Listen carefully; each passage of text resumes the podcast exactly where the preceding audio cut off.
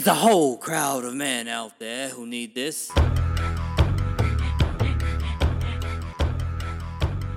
Welcome to the case study.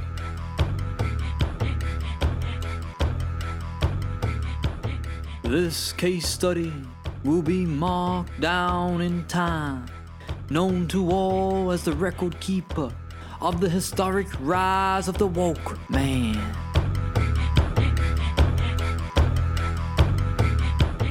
Welcome, ladies and gentlemen. Actually, welcome, gentlemen. I don't know if any women will be listening to this, but quite frankly, I don't care. What I want is to see the change in man. Yes, that's hurt. The change in man. This is the Woke Man series, where you hear the stories of men who changed, who laid to rest their old ways of thinking, and who opened up and started expressing their truth, revealing emotion, strengthening their self-awareness, and breaking free from the old paradigm of being a man. This is going to help men find the courage to open up, to break the shackles of toxic masculinity, and to guide them home in becoming a better man. Let's go. Oh, by the way, it's Luka. Luka Reedy from the Feeling Alive podcast. And the Woke Man is a sub-series. You're welcome. Welcome to the Woke Man series, the greatest case study on man. We talk about the conscious journey of men. This is something that is very new to this world. We're breaking the old paradigm of what it means to be a man. In my experience, narcissistic behavior is fucking out the door, and you just want to be a more whole person. And I'm here with my man, Tim Frey. Brother, how are you? I'm great. How are you? Thanks for having me. Super excited to share the journey and, and stories I've got.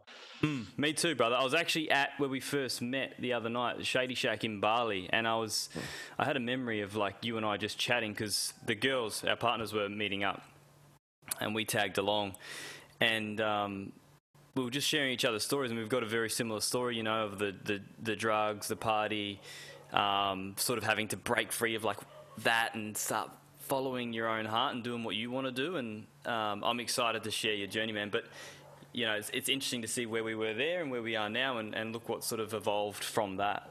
So mm-hmm. First question, brother, where'd you grow up? Where do you live now? Mate, I grew up in uh, north of Perth, North River, so Kingsley, Woodvale, Wanneroo. Um, currently living in Perth, um, down in a suburb called Mullaloo, for those not aware of Perth, uh, which is, yeah, it's a fantastic spot. Um, Perth is, is like a real blessing to grow up in, because it's, it's kind of chilled, mm. but it's got a, a city vibe as well. There's shitloads to do, shitloads of open space and beaches and stuff like that as well. So, yeah, Perth really. Yeah, sweet man. It's a, a north north of the river. Once you stay north, you like once you grow up north, you don't you don't do south, eh? It's like you're north nah. for life. I went over the Narrows Bridge the other day when we were going down south for my birthday, and I was like, oh no, lock the doors. It's gonna happen down here. Yeah, I feel you, man. I'm like, Perth doesn't go don't do south. Perth is north only. Yeah. Maybe Freo. Oh, sorry for anyone yeah. south of the river. Yeah, Freo's cool. It's like its own little island. Yeah, totally, man. I feel the same. Um, how old how old are you now? Now, I turned twenty-nine, which feels like it went so fast. I feel like mm. I was twenty-one like two weeks ago doing dumb shit. Um, Dude. And now I'm twenty-nine trying to be a woke bloke. You know what they say, man? It's like they, they reckon, this is what I hear anyway, uh, they the thirties are your best. Like yeah. twenties are like you're figuring shit out, and then you get into your thirties and it's just fucking like, you know what's going on. You're after, you're on a mission, like you've got money in the bank. Well, hopefully, at least anyway, you know, they just, it's like, yeah. it's better. You know who you are. Yeah. one hundred percent. So, I think it's like that uh, bow analogy where you're just drawing back the bow and then it gets released once you get to thirty. Fucking boom. Man, three hundred sixty-one days away from being thirty. So don't give me that. Yeah. Well, I've got like three weeks, so I'm going into the dirty thirty mode. Jesus. We'll see how it looks. Grow out the mustache and just get the real thirty on. Yeah. Get real dirty, eh? Yeah. Maybe. I do look quite seedy with a moustache. Um, yeah. All right, so next question. What do you what do you do for a living right now, man? Man, I am, I would say gym owner, um, business owner. Everyone likes to say, just say you're, you're a small business owner or whatever, but a coach uh, in a sense of the word. We yeah. have been, my gym, Helix Gym, um, we do like a high-end premium strength conditioning service uh, for For people that don't really know what that is, it's like, um, imagine what you see in college in those video clips of them training athletes. uh, like chains, bands, you know, everyone getting around each other, you know, big squats, power cleans, snatches, that kind of stuff. Yeah. That's basically what we do, is like a college strength and conditioning setup in Perth. Yeah, um, at my gym. Uh, so yeah, we were doing that. Uh, we have been doing that. COVID nineteen kicked us in the nuts, and we had a two month layoff um, with no in-person training. And then we've been back for two weeks now, uh, which has been fantastic. Uh, on top of that, I do some mindset work as well. So I met Luka. He uh, came and did breathwork session on our training camp in Bali, mm. um, which was over New Year's Eve, which was super fun. So uh, training camp facilitator and strength coach, business owner. Fuck yeah. And you, that mindset stuff is like what I, what I think so powerful with that is like you're getting guys and, and, and ladies as well go into that retreat, that training camp, and just be like, never really touched on that sort of stuff.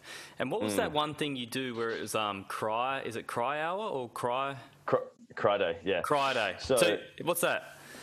So we have a seven day training camp. On the last day, obviously I've designed the whole thing so you're bonding with everyone on the camp. Some people you'd be like, fuck that, I don't want to talk to that person. Yeah. You're going to get put together and you're going to have to become friends with them one way or another. And it's like Tony Robbins does it. When you stare at someone for like four minutes, yeah. you can see the truth behind what they're about. And you realize that everyone's just a person on the back end of it. So cry day is basically you've got two minutes and you have to say what you think about the person on the other end for two whole minutes, staring into their eyes at the end of the seven days. And they have to do the same in reverse. And then you change and you do it with every single person on camp. So we've done oh, it dude. for five camps in a row. Really fucking intense. Um, mm-hmm. But a really good thing. You've got the ability to break someone or make someone. Mm-hmm. And it's always going to be make someone. But sometimes mm-hmm. someone will tell you something that you don't want to fucking hear. But really, it's just a mirror for them, or it could be the truth for you. Fuck, that's so powerful, man. I love that when I heard that. I'm like, cry day. I was like, fuck yes, I want to jump in. And Nick, like... Uh, so what was it like when you actually did your first eye gazing? I remember what it was like for me. It was fucking awkward as fuck and intimidating. Yeah. How was it? Like, explain the first moment when you like first did eye gazing, and where was it? I did it on um, a Real Movement Project camp in Brisbane. Um, this was in twenty fifteen. So basically similar setup, but more like training with gym owners. Um, so there was about twelve of us, and everyone's like a fucking unit, like man beast, full tats, like real mm. alpha A type personalities. And then at the end of it, we do cry day, and like everyone's fucking crying, and it's mm. like just breaks a stereotype completely. Fuck, that's and so I was good. looking, I was looking in my mentor's eyes, and he was like, you know, you're a, you know, small but powerful guy, and I can really like feel that energy when I'm around you. Um, and that, that kind of just broke me, because I've never really had like a bloke or a man look me in the eye and tell me the truth, you know, because it's mm. a lot of the time it's like, oh, I'm not really going to tell you what I think because I've been looked at like a pussy. Fuck, dude. I've, um, man, that's, that is so powerful. And I think that's that, like, you know, it's starting to in, interject into public so much more now with you doing your cry days, and more and more men's groups popping up. It's just fucking like... Even like I did it with a chick once at a uh, breathwork thing, and it was like all the sexual shit comes up, eh? Because you're like, oh, does she think I want to like bang her or something? Like, is this sexual? Then, it's it brings up all this shit in your head, eh? And then your man is like, yeah, obviously she wants to bang me. You know? totally, totally. She's only human. Yeah. Anyway, uh, next one. What what's one thing you're really good at, man?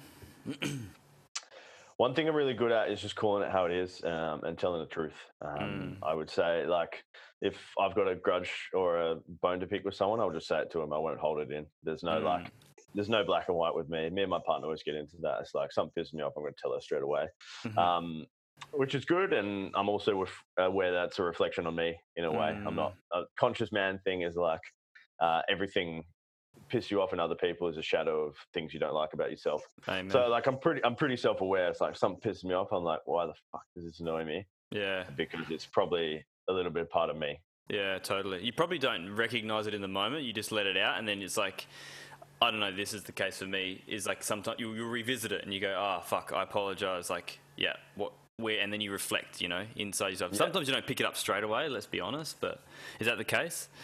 one hundred percent. Um, yeah. Usually it's a bit of an ego kicking, which uh, I'm trying to drop the ego, and I've been going through the Ego is the Enemy um, book mm. for a while. Um, but yeah, it's something that's so ingrained for such a long time that yeah. it's a habit, and you're always like, why me, why me, why me? And, you know, be the fucking victim. And then you're like, cool, step up, be a man, be the leader. Take ownership. Yeah, take ownership. Let's do it. I feel you, bro. What's, what's your biggest fear right now? My biggest fear right now, um, yeah, we're deep in a change in the business, very deep in a change. So I guess things not panning out, but I always trust my gut on what I think, and I know it always pays off, but like I'm deep in a moment of doubt where my mentors are doubting me, my friends are doubting me, my family's doubting me, my staff are doubting me. And in the back of my head, I know this is the right thing to do, and I just got to push forward and smash my head through the brick wall, um, so to speak, on on what everyone else thinks. I think, you know, some of the greatest people over time are criticized for their doing the wrong thing, and then it was right. But I'm not trying to say I'm the greatest person of all time here, but, you know, I use it as a metaphor for business. Uh, yeah, well, yeah. Maybe in the strength and strength and conditioning field. But, yeah, I guess just people doubting me, and I can't wait to prove them wrong. Mm, yeah, it's interesting that, dude. Like, I was listening to uh, Robert Kiyosaki the other day, and he was saying, who, for those who don't know, he's the guy who wrote Rich Dad Poor Dad, one of the um, a billionaire, and he says, have a look at what the public are doing, and everyone, and do the exact opposite. Mm. Basically, it's like, you know, if you know it's right, and people aren't voting for it, and if you're looking into your heart and you're saying this is the right thing, go for it, fucking do it. You, yeah. you might piss people off, but at the end of the day, you're following your heart. You are. one hundred percent. That's how I feel about, like, the fitness game, you know? Everyone's charging about the same, and everyone's doing about the same service. And I'm like, do I want to be the same as everyone else? No fucking yeah. way I want to be the same as everyone else. So yeah. I'm going up. That's good, man. That's good. Trust your vision. What's your favorite quote, man? Um... Easy Choices, Hard Life, Hard Choices, Easy Life by Jerzy Gregorowicz. Um, mm. He is a famous Polish weightlifter who was on the Tim Ferriss podcast um, a couple of years ago. Really good. Um, heaps of lessons from him. He's a uh, Olympic weightlifter, poet, and strength coach. Um, and wow. he coached, yeah, no, he like a. Dude, he that's, says, um, wow, that's a, such a mix. Yeah, he said he um, went to one of his poetry mentors, and they were like, it's going to take you twenty years to get good at poetry. Are you willing to do that? And he was like, yeah, fuck yeah, like twenty years. Wow, that's fucking deep love for the work, eh? Yeah, one hundred percent. Yeah, that's my favorite quote. Um, I always say that all the time, especially in my life at the moment. It's like the hard fucking choice is yeah. to upset people, but in the long term, it is the best thing I need to do, and have courage to do the thing that everyone thinks you're fucking crazy to do. Mm-hmm. I feel you, brother. What is a conscious man to you? A conscious man for me, I think men have the power to be very um, destructive, or on the opposite side, they can bring a lot of people up. So understanding that one has the power to make or break relationships and change people's lives. Every single man in the world has that. Mm. Um, but being conscious of the choices that you make, and the choices you can make, and the effect it has on other people. And always just having a step back with, like, outside of the reaction of things, having mm. a step back and saying, hey, um, this is me. Why am I feeling this? Is this my decision? Um, rather than just reacting and always, um, mm-hmm. you know, leading, leading with the balls almost. Almost like patience in the moment and self, self-inquiry. Yeah, in well, one way or another. You summed that up well. I was just was going off on tangents. No, I like that, man. You got to explain it deeply. I tend to just always wrap everyone's summaries up. So, yeah, I like the rapid fire questions. Yeah, like they're good. Short, sharp, bang. What's one thing that challenges you right now? Is it the gym thing? The same fear you got? No, nah, one thing that challenges me right now would be like redefining purpose. Um, everyone always says life's in stages, and you're like, cool, am I at the end of a stage at the moment? Am I in a stage, or am I at the start of a new stage? Um, mm. so I'm just trying to like, like, what is my purpose as a coach, as a mindset coach, as a, um, camp facilitator in these hard times? Um, it's yeah. basically probably like a thing that I'm going through at the moment. It's like creating a new identity at the moment, is it? Yeah. I would yeah. say so. That is a challenge, man, when you shake old layers off and you sort of just got to go. I, I get it. I get it occasionally too. It's like, fuck, like you seem so certain and you seem like you're going in a good direction. Then shit sort of just changes a bit and you're like, fuck, what, what am I? Who am I? What do I do? Mm. Like, but you know, you still just stay, stay in your true north and you're good to go. Yeah, it was, I went through this, I did my master in N L P training with um, Paul Alessio. And after that, it was like, fourteen days um, of just like hardcore learning and unpacking your own bullshit and learning your identities and understanding yourself. And after that, for like six months, I was like, I'm a pile of mush. Like I, mm. nothing is wrong, nothing is right, everything is wrong, everything is right. So what should I actually do? Do I actually have to do what I think I've got to do because I think I've got to do it? It's like a real fucking paradox. It's like you don't have to do anything, but you do as well. And like, mm. are you happy? Because you start questioning everything when you've got an understanding of what consciousness is and what um, like life is and what meaning is and what yeah. people's actions are. Fuck, dude. I know. Oh man, that. I mean, questioning everything is fucking great, but there's that point where you're just confused, eh? Because you question yeah. too much. Yeah. Yeah, I feel that. You just kind of got to take it for face value of like, okay, maybe, yeah, maybe an apple, apple is an apple, but just because someone named it an apple two thousand years ago, is it really an apple? Really an apple? Yeah, yeah. Like, I mean, is your is your name really Luka? But it's just the sound that someone gave you in English. Yeah, it's like when, you. dude, it's when you like. I used to get into these stages where I um I see like a word, and you know when you get it, you get a word, and you're like, and you say it really slowly, and you're like, what does that even, like that, is that even a word? Like Luka, I don't know. I don't get it much anymore, but I used to get it where I'm like, what the fuck is that word? Yeah. Anyway. Whoever came up with that word. Man, like, Luka's a cool word though. Like that's a good word. Thanks, brother. What's unconditional love mean to you? Um, it's, for me, it comes, it really resonates with like a partnership um, with someone that you're with, whether that be a man, woman or anything, uh, or any unspecified gender, um, which yeah. we're rocking with in twenty twenty. Um, unconditional love will be loving them through thick and thin, um, whatever it means, um, and then how that presents. Um, if the love is truly unconditional, yeah. which is also another mm. spanner in the works, because you never really know, because you like, then you always second guess yourself as well. You're like, yeah. is this really it? And ask greener, and then is this it? But I was like, cool, trust my gut, and this gut says it is unconditional. So. Yeah, cool. Brother. But what if you don't trust yourself? Sorry, I'm getting deep here. You are, man. You're quite. You are quite deep. I like that. It's. It's. Um. I mean, you clearly question a lot of things. Like, I think that takes. That's a good philosopher. Always questioning things, man, and just going, "What is the truth here?" I don't. Yeah. I, like a lot of people put truth and love together. Like, and you know, the biggest answer to this that I've seen across all the guys that I've interviewed so far is, is just acceptance. And like, mm. you think about conditions. Like I've, I've loved so many people conditionally, like, oh, you're so good. Even in the vegan world, bro. Like I know you did a YouTube video on this and I had a good laugh. Cause I've, oh, I I've can't come, believe you watched it. Man, I've come full circle. Like I did a podcast with Mason Taylor from Superfeast the other day. Mm. And he, him and I just were like, stop fighting. I mean, we just, you know, it was all about b- being inclusive, the essence yeah. of it, and cho- and being and having um, discernment for your own yeah. self. What's good for you, not what's good for fucking a thousand other people and forcing it down their yeah. throat, like the Bible yeah. was forced down their throat. Dude.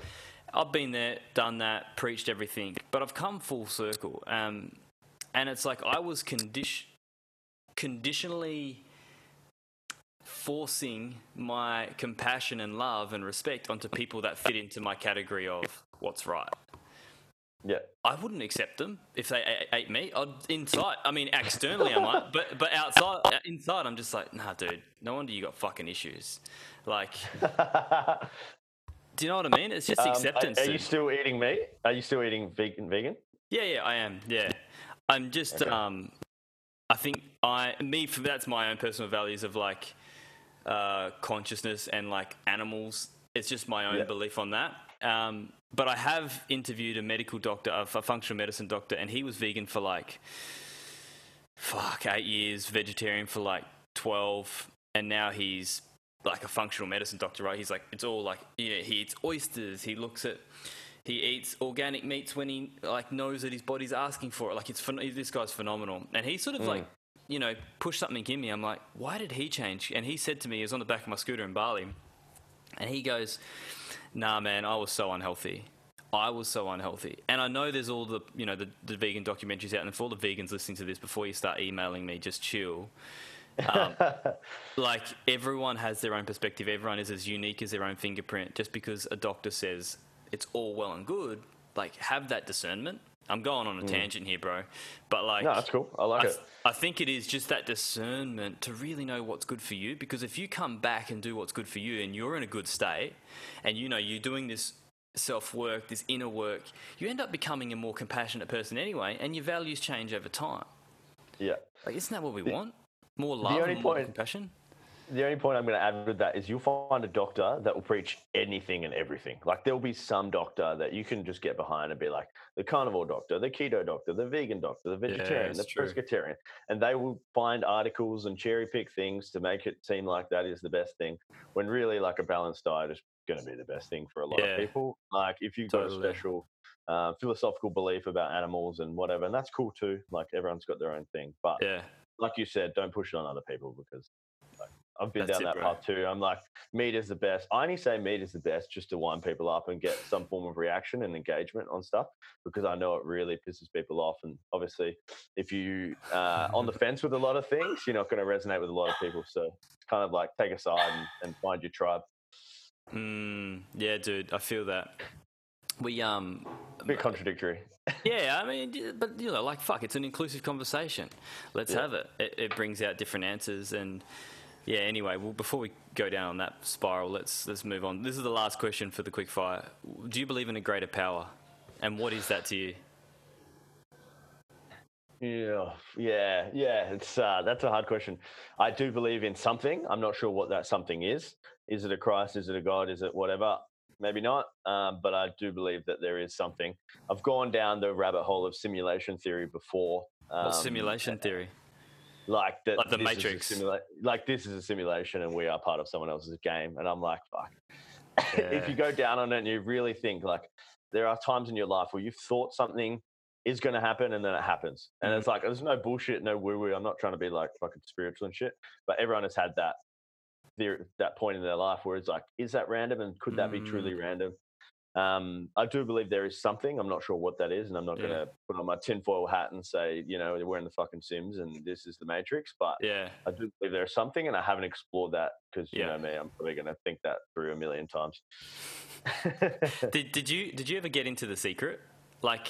Yeah. Watch that. Was that is that yeah. sort of how you connect it? Like you go, well, you know, there is something there. Like thoughts do create something. They connect to something. Like what that is, yeah. you just don't know.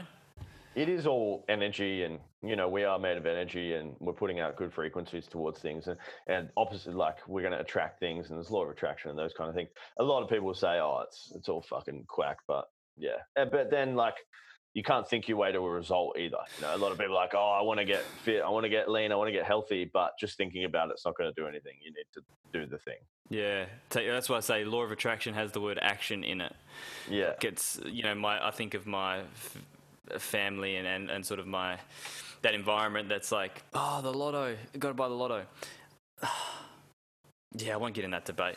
But basically, don't don't sit back and wait for the lotto check. It's like, go out there and fucking achieve that, you know, to take the action. Yeah. What is it one step you can take every day? one hundred percent. I fully agree with that. Mm. All right, bro. Now, let's get into the real questions, the real raw main questions. There's eleven here. You can go You can go as real and raw as you want. The The essence of what you say will help those that resonate with you most that are yet to take that path, you know.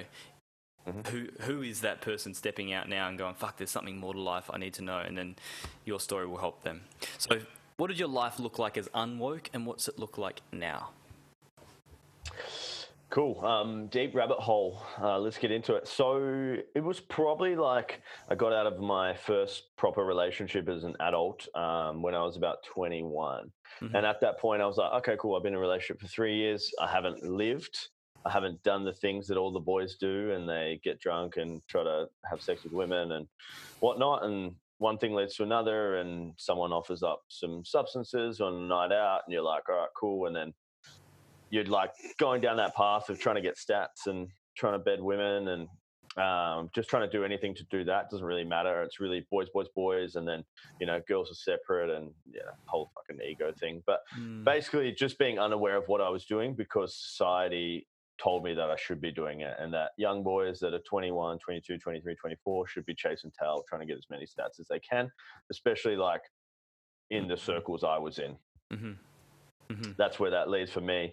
And then where I'm at now is probably doing a lot of self-work, and then having guys like you um, to look up to, or even have in my sphere of influence, where if I had a question about being not woke or like getting over my own bullshit, I had someone to go to. I feel like this what we're doing right now was not available ten yeah, years ago it. when I was going through all this shit. And I had no role models. I had nothing. It's probably in the last three to four years where I've had role models, and I've had male friends that I could talk about this stuff with. Mm. And I realized I'm not alone, you know? When mm-hmm. I excluded myself from my circle of friends and I said, cool, like maybe it wasn't their fault and it probably wasn't their fault, but I was like, I can't not be with you guys and not do the fun things and do the mm. things I'm trying to not do anymore. So I had to cut myself out of it. And that's when I went, cool, I've got no mates. Um, I'm starting afresh and I'm just going to put my head into my business. Yeah. Wow, man. So now it's like in terms of the actions that you do, like, I mean, I know you've got a beautiful partner, Steph. You're very much like you do the self-work, you're on your business, you're not doing the shit that's going to harm you anymore mm. and like prevent you from becoming a better better person and creating a better life. Yeah, I went full like one eighty when all this stuff happened. I was like, cool, not drinking, not doing drugs, not going out, never going to see the back of a nightclub. I'm going to bed at nine a.m., nine p.m. Mm. every day. Like that was me. And then like lately, probably the last year, I'm like, cool, I'll have a wine, you know? Yeah, nice. Um, we'll go out. We'll have, you know, we'll have a bit of a fun. Like we'll have a bit of a boogie and like, you know, not be a full fucking like straight down the line. It's more like I'm straight down the line, but you know, I'm a bit of a twisty. Totally, brother. You know, it's fuck funny you say that because I've just come to that realization too. I've been eighteen months sober um, mm. because I was fucking very much like party, drugs, like it was my go-to. And we'll talk about like vices and that in a sec. But like I've just come around like the twisty thing. I'm like, it's not about, it's not about alcohol is like killing me. Alcohol's not a bad thing. It was my necessity for that drink. It was like how my relationship with that drink was the unhealthy thing. Mm. Um, and so actually my first drink's going to be on my thirtieth in a couple of weeks since for eighteen months. So I'm looking forward to it actually. It's going to be nice. After red. It's going to hurt. Yeah, I really. I can't handle hangovers like I used to. Yeah, but we'll see. We'll see how carried away I get. I think uh, we're only just going to get one bottle. So yeah. it's, it's a, you it. know, and, and you know what? I'm like, fuck yeah. This is what life's about, man. It's like, I think we can get, we can go the other way. We can have everything and just have no discipline. Then we can have like almost too much in the sense mm. that the things around us start becoming unhealthy and boring. Mm. Boring is I the agree. word. I like that. Uh, I we do a thing at the gym called the seventy-five hard, which is by someone called Andy Frisella. And basically, you do two workouts a day, read ten pages of a book, drink four and a half liters of water, um, and then there's a few other things. But you do it for seventy-five days, and you get a massive transformation. And after the challenge, everyone loses their shit. Like no one can stick to it. They feel like they've got no purpose, no meaning, wow. no direction, whatever. And I'm like, cool. Did you not expect this? Like that is not sustainable. You can't train twice a day. Read book, do all that stuff, stick to a diet, blah, blah, blah, for that long. Wow. And then after it, feel like you've got no direction. Like everyone, as soon as you finish seventy-five days of doing something Everyone's hard like, out, you're you're like, you're immediately like, I'm going to eat pizza. I'm going to smoke yeah. a bomb. I'm going to do whatever I'm going to do. Yeah. Do you know what I mean? What, so why are you going to create something a bit different to that? Like what's the solution, do you feel? Dude, to be honest, I work best when I have time to think about solutions and creative problems and those kind of things. But when you're like so balls deep in, in business and just getting by from the coronavirus, yeah. like my creative expression has just been like slashed. Yeah, fair um, enough. But at, at some point I will. Yeah. Yeah, something a bit more sustainable, hey? Mm. So was alcohol your biggest vice? Nah, it was definitely like party drugs was yeah. the, the big thing. Ecstasy, um, at speed, the time. M D M A. Nah, yeah, just pills really. Yeah. Um, pills was was where it was at uh for especially when we were growing up. It was like the festival yeah it was time. Fucking huge eh? Yeah, everyone was like, it was fucking like twenty bucks a pill and you know go to Future Music hour, uh, yeah take one every hour and see how you go. And then um yeah it was a lot of like New Year's Eve stuff planned out nine p.m. ten p.m. eleven p.m. midnight, and then you'll be good till five a.m. You could have a good laugh at it, eh? The fucking shit like Uh, me, man, I was like, fuck, I'm the same, man. Get a ten-pack on New Year's Eve and yeah. just hook in, and then you've absolutely fucked, and you realise the, the three days afterwards you want to kill yourself. Like, legit, man, it's so down. Yeah.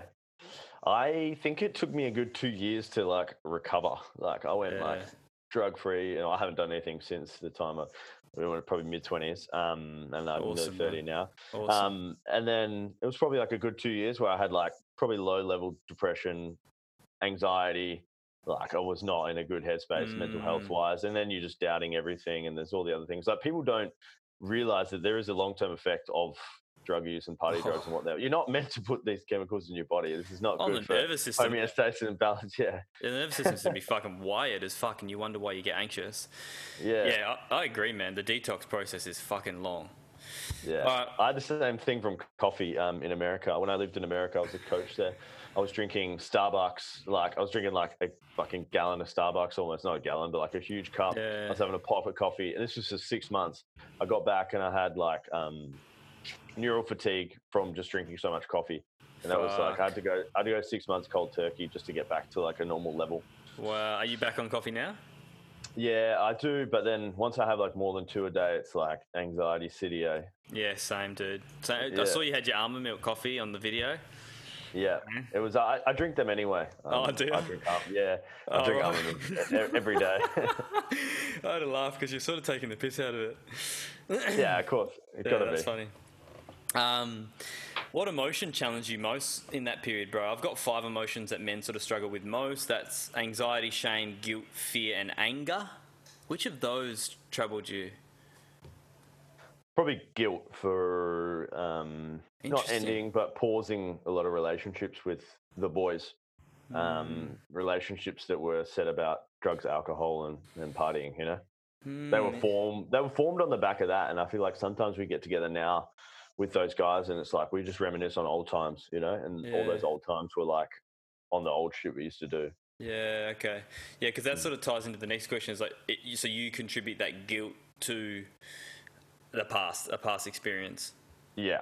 Is there anything before when, that? Anything before you guys that guilt came up?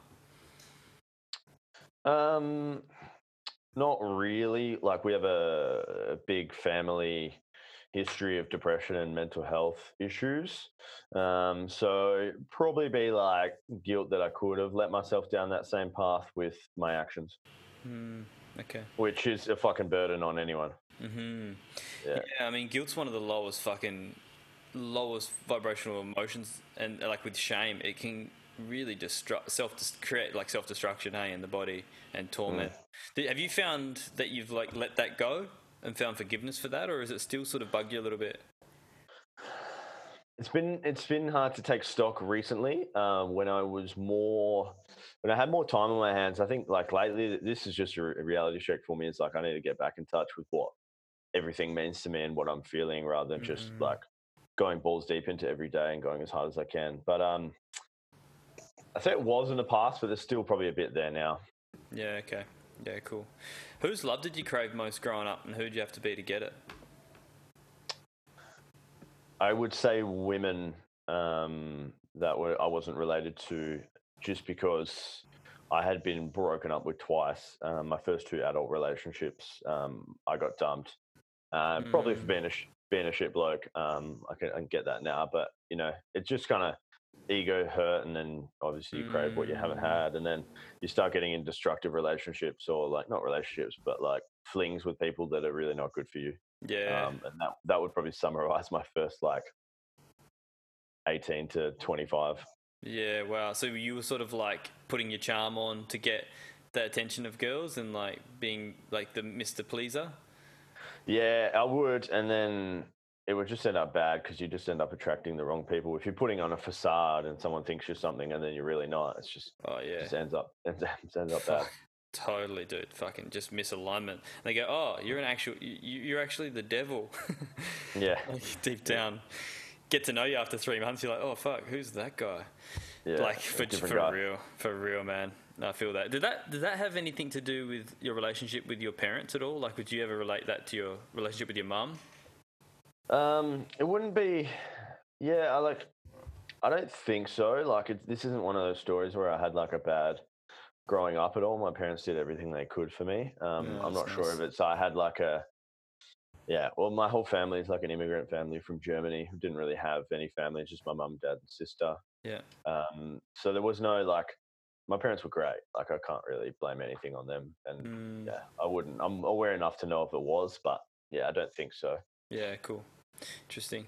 Um, let's talk about your lowest point in your life. I want to go down to like a point where you just felt like everything was caving in on you, and if suicide was ever a factor. Like, did it ever cross your mind? Lowest point in my life, man, there's been a few. Um, I'd say like when my gym closed for Corona, that was pretty low. Um, when we got the government announcement, I'd say like when I, yeah, I was seeing a girl, um, and then she, yeah, it just went not well with my friends, and they were kind of annoyed at me, and that was pretty low. But I don't think suicide has ever been a thought for me, really, because it's always the thought of like, who else am I damaging with this? And I was like, I'm too fucking proud as well mm. to ever take. I feel like it's an easy option for a lot of people. Suicide's mm. definitely not not been there for me. Cool. Wow, interesting. So like, just to clarify, there was two situations you explained. You're not seeing a girl now during Corona. That was an old situation. Yeah, that was an old situation. Steph, yeah. Steph's tuning in right now. Sorry, Steph. Yeah, she's listening and she's like, "What the fuck is going on?" Yeah, interesting. It couldn't have been. Like, I've been in the house all day, like for two months. You know, like there would have been no possible plausible way for me to do that. Yeah, dude. Well, look, man, I appreciate I appreciate that uh, authenticity and that realness there, because Corona was just recently, and yeah. you know, you've been on this this journey for a while now, doing, you know, changing your life, being more self-reflective, all that. And people listening now might think, oh, you know, like I've got such a long way to go, and, and, or like I've not made it yet. It's a process. We still go through shit every day. We just have tools to help us unpack it. Yeah. Like, I want to make that very clear. This is not something where you get to and you're enlightened. You just know how to deal with shit better, whereas you don't yeah. look you don't look at other people or other things as like your savior. Yeah. You can roll with the punches a lot more, and you can take a lot more punches. Yeah. Mm. Yeah. Tolerance is built up. Talk to me about um that that situation with that, that girl, like that breakup. Like, was there a significant moment of awakening through that, after that? Or, you know, what was the significant moment of awakening for you? It was just like, fuck it, I'm out. I'm doing something different. The girl was super destructive. Um, she was super bad news. Like, didn't realize her own shit, uh, which was, I probably didn't realize her own shit at that time either. And it's just like, she was quite negative. Um, and this is not a mirror on myself. This is like, this girl was actually negative. Um, mm. And then every day was just like a fucking drag, you know, like she was on the outside externally, she was like a ten out of ten. And then like internally, she was like a one out of ten. And mm. I'm like, cool, am I with this girl because she looks good? Or am I with this girl because she's a great person? And at that point, I was like, do you know what? Stop being a superficial motherfucker and just going for the outside stuff, and let's start looking at the inside stuff. Um, like, I don't know what her deal was, daddy issues or something's happened in her past with other guys. And then she was putting that on me, and, and like, I have no idea, but it ended that one quick smart and got out of there. Um, it just got like zero to one hundred real quick, um, mm. and then yeah, got out okay. of there. I just, it was just like a realization. I was like, what am I doing? That sounds like a good realization to have, to go, I'm mm. going to start looking for more wholeness in my relationships. Yeah. Hey. And not just the ten out of ten looks Everyone's good on Instagram. Everyone's looking, yeah, dude, yeah. Fuck, that's a killer, man. Anyone listening to this is like, don't look for the external validation. Because you'll never find any feeling of that inside, long term at least. You might feel good yeah. in the moment, go, yeah, fuck yeah, I got some shit happening for me, don't I? But then all of a sudden, when you're by yourselves, the door's closed, and you're in bed and you're weeping, you wonder why. Yeah, no one's going to look good forever as well. Like, that's the thing. I'm like, cool.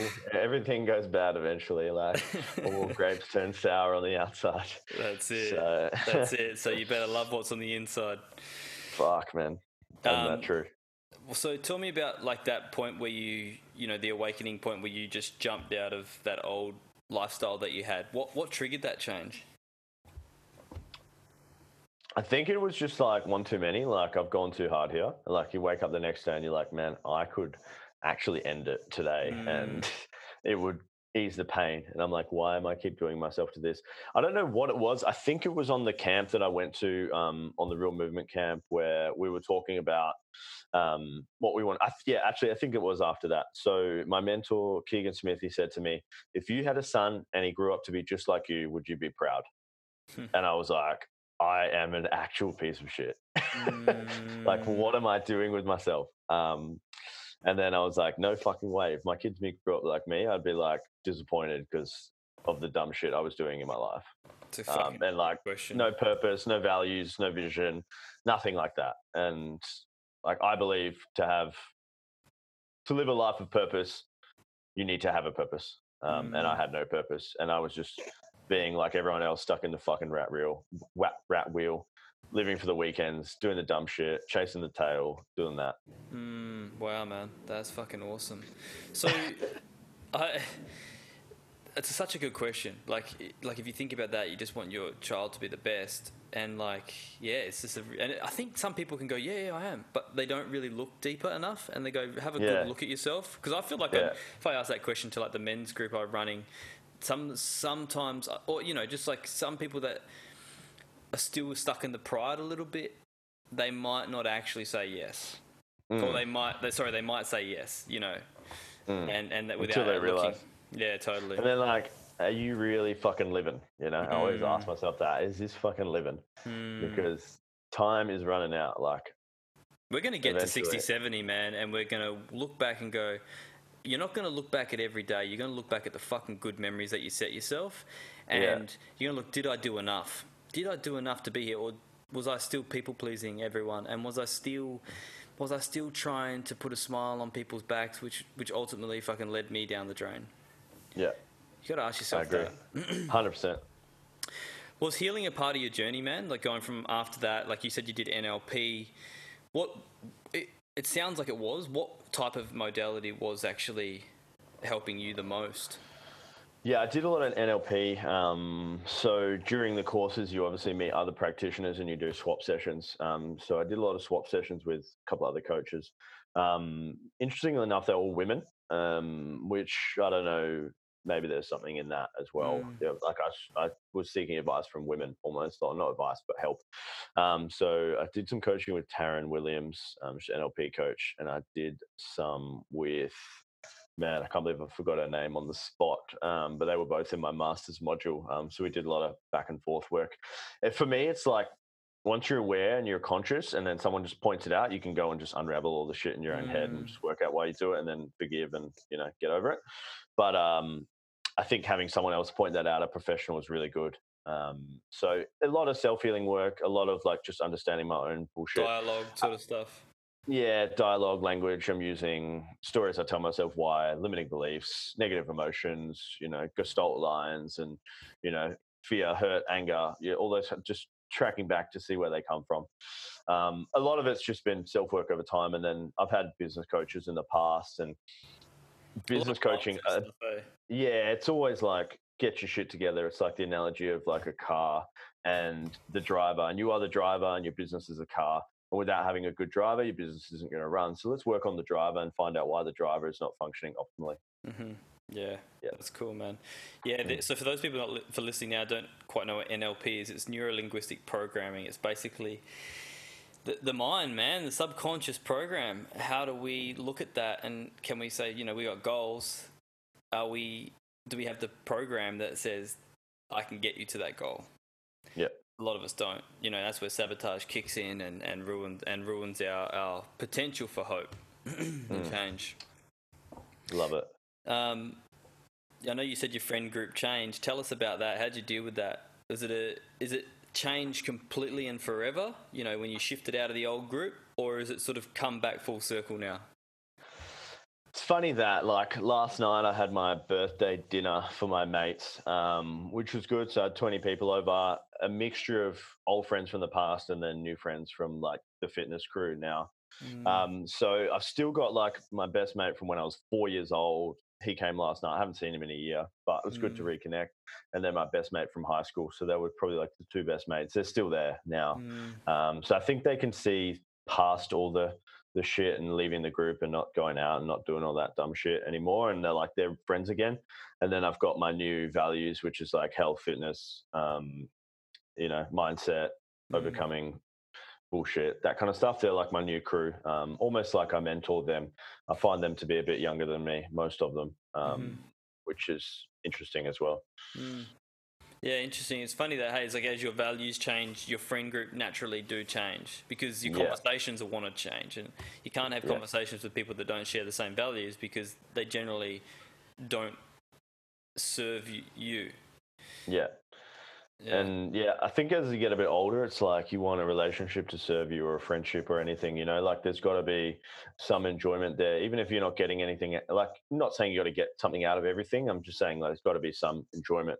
Yeah. Like, I don't want to go and talk about, you know, fucking doing this girl on the weekend, or doing this yeah, drug totally. or like going to this festival, or, you know, I want to talk about like what books you've read, what you got out of it, stories, yeah. like maybe conspiracy theories, like something that just gets your mind um, ticking. ticking at a higher vibration. Totally, brother. Feel that, man. Um, what part of your conscious journey are you most grateful for, bro? What part of my conscious journey am I most grateful for? I would say meeting my partner, Steph, now. Um, I think that has been an interesting journey for me.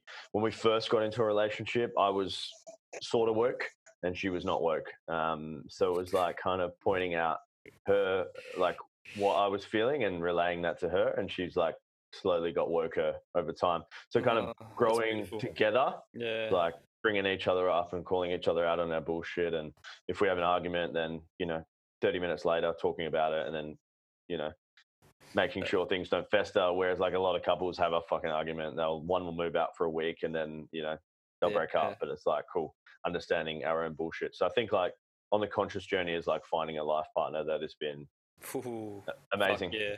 Fuck yeah, man! I feel that, brother. Like someone that you can just grow with, hey, that's willing yeah. to go, willing to go there too. Yeah, there is. Um, yeah, from what I've heard from friends and stuff, there's not many people mm-hmm. like that out, out there.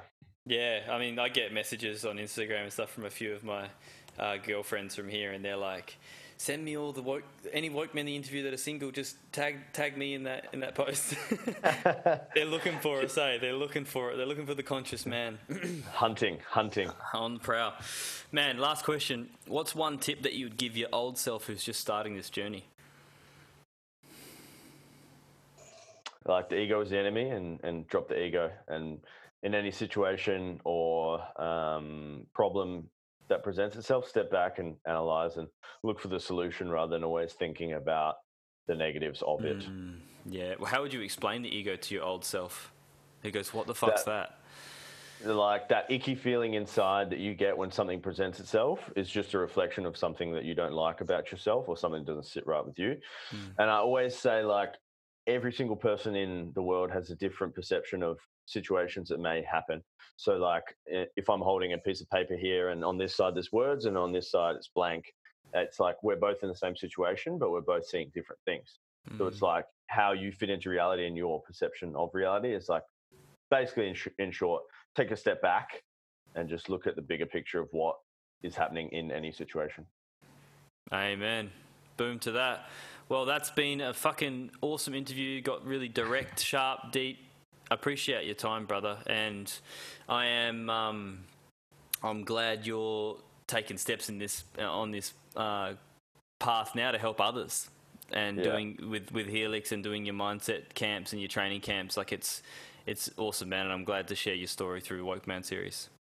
Thanks so much for having me. Excited to share it with my community. Um, and hopefully inspire some other guys. If there's any guys out there that resonate with my journey, please feel free to reach out. I'm happy to yeah. chat and connect and help anyone. Fucking amen. I'll put your um, Instagram on here so they can uh, just D M you there. And those listening who are seeking that change, be brave and just take the leap. Much love, everyone. Peace. Woke man, bring love and just be. I got love in my eyes, bro, I can see. I'm gonna be who I'm destined to be. Wokeness is taking my old self away. Yeah, I put love into me. I'm spreading that love, yo, don't you see? Grab your cacao and drink it with me. Cause wokeness is taking my old self away.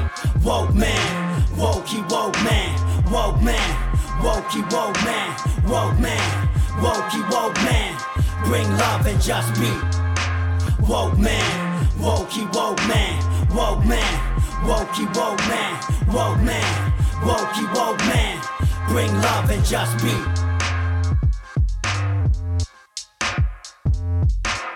be.